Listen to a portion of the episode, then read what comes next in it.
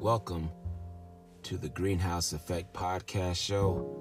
I am your host, Lester Green, and I'm feeling really good about this episode. Got a great guy that I want the world to know. He has an incredible energy and incredible spirit.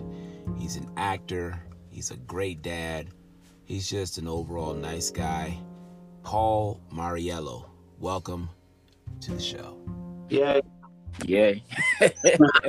hey, for, oh, how you doing? I'm good.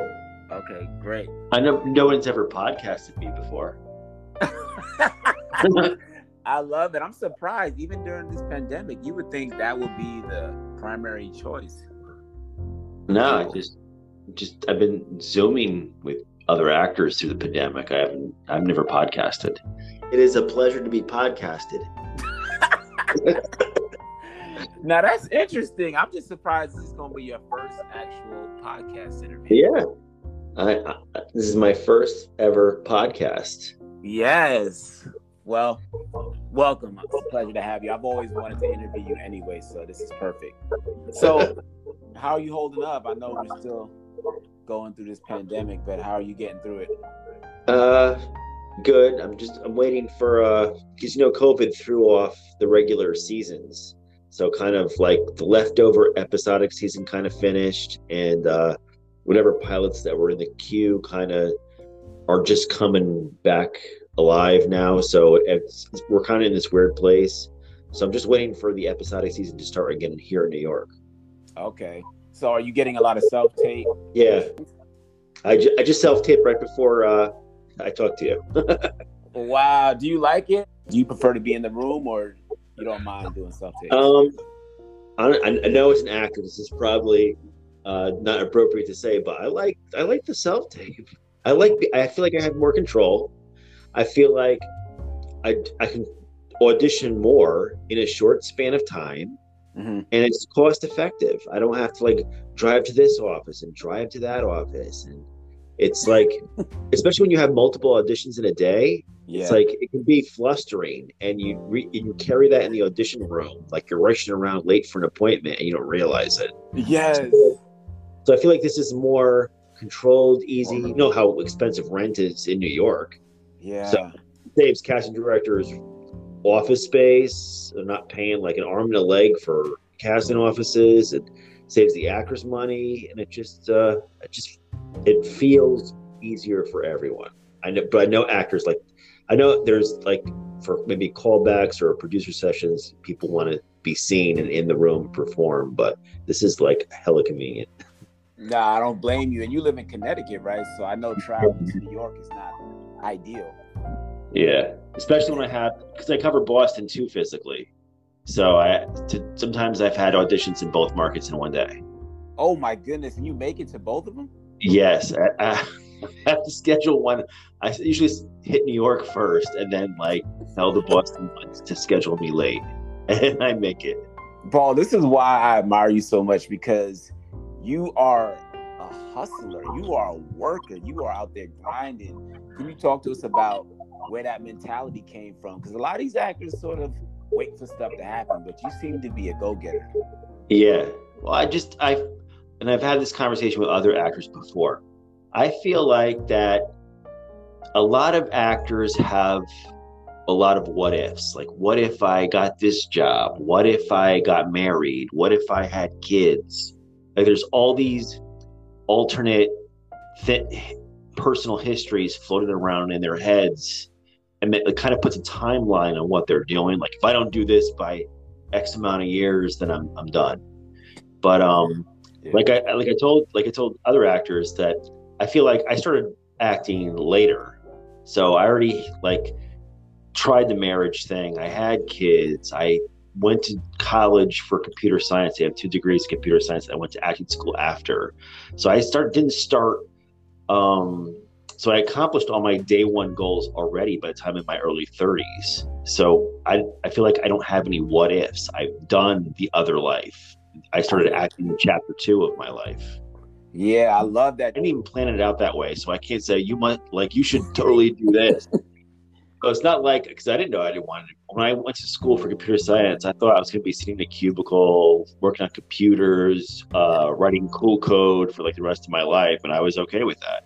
Yeah. And then um, I have this uh, penchant for throwing myself in the left field of anything. So I said, let me let because I met uh, the cast of Raising Victor Vargas back in 2003, and I was like, wow, I want to I want to do this too. yeah. And that led me to acting school later on. So who's that? Uh, led me to acting school later on. Oh no, the name of the person. No, I, I saw the cat. I met the cast of Raising Victor Vargas. Oh, Then, then I cast later on. got it, got it. Okay. So let me ask you this though. You said that you saw yourself being in a cubicle, but Yeah. I look at you, and physically you look like a bodybuilder or a wrestler. Nobody ever approached you about possibly doing something like that. No, because I, I didn't like I said I not not I didn't plan everything sequentially. It's just kind of like what I got into, what happened, and I just made it work later on in life. Like I didn't go I didn't go to the gym to get big at all. I, I first started going to the gym because that was all my friends started going, and that was the cool thing to do, and I just kept up with it. I love it. You get more work because of the way you look. Do you get certain Yeah. roles or? yes, I've de- it definitely helped me with my type. Your entry points and what your type is what gets your foot in the door. Then when you widen that door, then you can play other things. But from a marketing standpoint and the way everything's casted really quickly, you know, it's best to tell the casting directors how to cast you. And that's always that's always the first type that I go for. The superhero, the villain. the inmate. Yeah. Remember when I saw you book that role for the last OG as an inmate? I was Yeah. watching the screen and I was so proud for you. I don't know if I you've love- ever rooted for another actor. all the time. It was hilarious. You know what I was surprised? I was surprised at the mildest take because we had because me, the director, and Rick, the one I was Rick young actor Rick, Rick Younger, who I was performing with. Uh, we, we were having fun with it, but we did some crazy takes. Yeah, I'm open to playing. I'm open to playing anything, but um, I'm also willing to play the type that gets me in the door, and then Mm, I can expand upon that later. I love that. So you're open minded when it comes to acting roles. Yeah. So how are you able to balance acting and traveling to auditions, doing self tapes, having four kids? When, when do you have me time? When do you get time to yourself? I I very little. I guess my I guess I guess my gym the gym time That's is your my me time? And the gym is my church. The gym is my after work bar hangout thing. Yeah. Now that's But, uh, an interesting storyline. Yeah, Uh, but it's uh, it, but it, it's it's not a, a controlled balance. It's a a continuous haphazard juggle, and it, and uh, it was harder early on when because every audition had to be like planned out event had to make sure I had a babysitter when the kids were younger. So every every audition that I did get early on was like a, an, an event. Yes, you had to plan it and coordinate this and organize that. yeah. Your life is a reality show. yeah, yeah, it's, it feels like that way. My kids have their own ideas of what they want to do, and I wouldn't like like force anything that I want to do on them. They have, they have to find their own way. That's pretty much where they are in life. Yeah. They're like they like my youngest graduated from high school, and um and like four of them are like late teens, early twenties, and they're just trying to figure out what they want to do. I get it. And I feel like they have to. This is the time where they need to figure that out for themselves. I love it. I love that. I wanted to ask you about Jermaine Smith. I always tell people it's great find that director or that filmmaker who just believes in you. And I just Yeah. watched the two of you interact together and work together, and it looks like he really believes in you. Can you talk to us about working with him and Yeah, just he's that aw- relationship you have? Yeah, he's awesome. He, uh, I'm, I work out.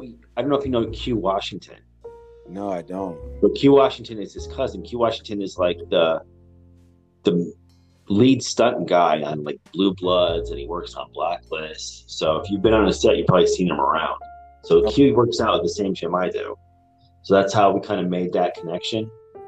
And uh, then after that, we he casted me right off like Facebook for this uh, one of the main roles of the series Fish Merrick, and with uh, starring Deval Ellis, and we just we went first. First, I thought it was going to be just a pilot in the end, now, but I was happy because the footage was awesome, and then it turned into a ten part Amazon series. Wow. And it was it was great, and then we just we just we worked well together. You know how like you you get with other creatives and you just like kind of vibe and you fall into this routine and then like stuff gets done. That that's what we have.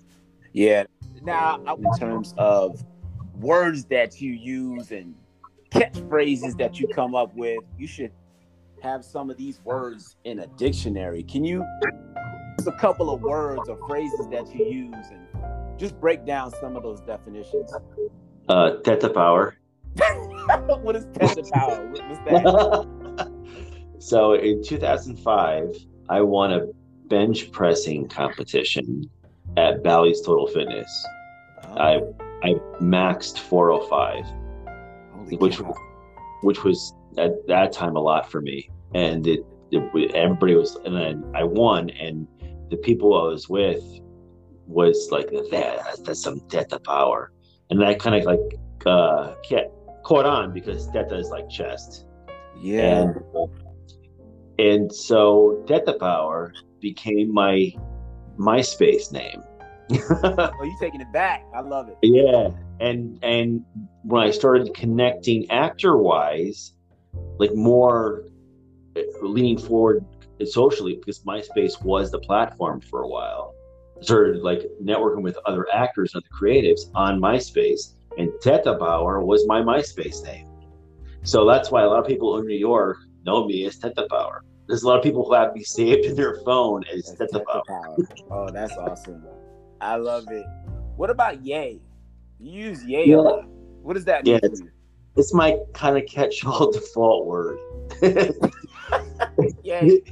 It's what it's what it's like. It's like means hi. It means bye. It means uh, I understand. It means I don't understand.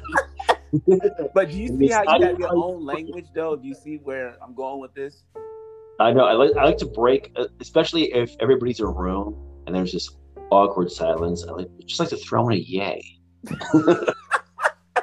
well, this show, the Greenhouse Effect, is all about energy, and I always felt like you gave a positive energy every time I bumped into you. It's just good energy, good vibes. Can you talk to us about that energy and, and what it means to you? Uh, it's all caffeine. I drink. it's all caffeine. I drink large amounts of caffeine. So you ask me how do I balance? The secret is caffeine. That's the secret. That's what keeps me going. Caffeine and fumes. I love it. Okay, all right. I'll take that. I'll take that. But no, this has been awesome. I appreciate this, Paul. It's been a pleasure catching up with you. So, how can people stay in touch with you on social media? Um, I'm on uh, Instagram, Paul Mauriello, Paul Mauriello actor. I'm on uh, Facebook, Paul Mauriello, Paul Mauriello actor. Twitter, Paul Mauriello. And uh, so far, that's it. I haven't I haven't TikToked, but uh, that's it. And you rock, Lester. You rock. That's another. That's another phrase that you use. You rock. You know how I came up with you rock? I, w- I was around a bunch of actors a long time ago, and they were all doing great stuff, but I had to like leave to go home to my kids. So it was very, it was quicker in time saving just to tell them all that they rocked. And, rock, you rock, you rock. I have to get home to my kids now, but you rock too. you know what's funny? You'll send random messages to people. I'll get text messages from you saying you rock. That goes a long way. People don't realize it's the little things that people pay attention to. People love when people are supportive and are sharing just spreading yeah. love. I think you're an awesome guy. Yeah. Likewise. You're an awesome guy too, Lester. Yay. Thank you so much, Paul. Have a great day. Thank you. And thank you for having me. Oh, it's, it's my pleasure. Yay. Yay. All right, buddy. Peace. bye. Thank you for listening to the Greenhouse Effect podcast show. You have now been affected. Peace.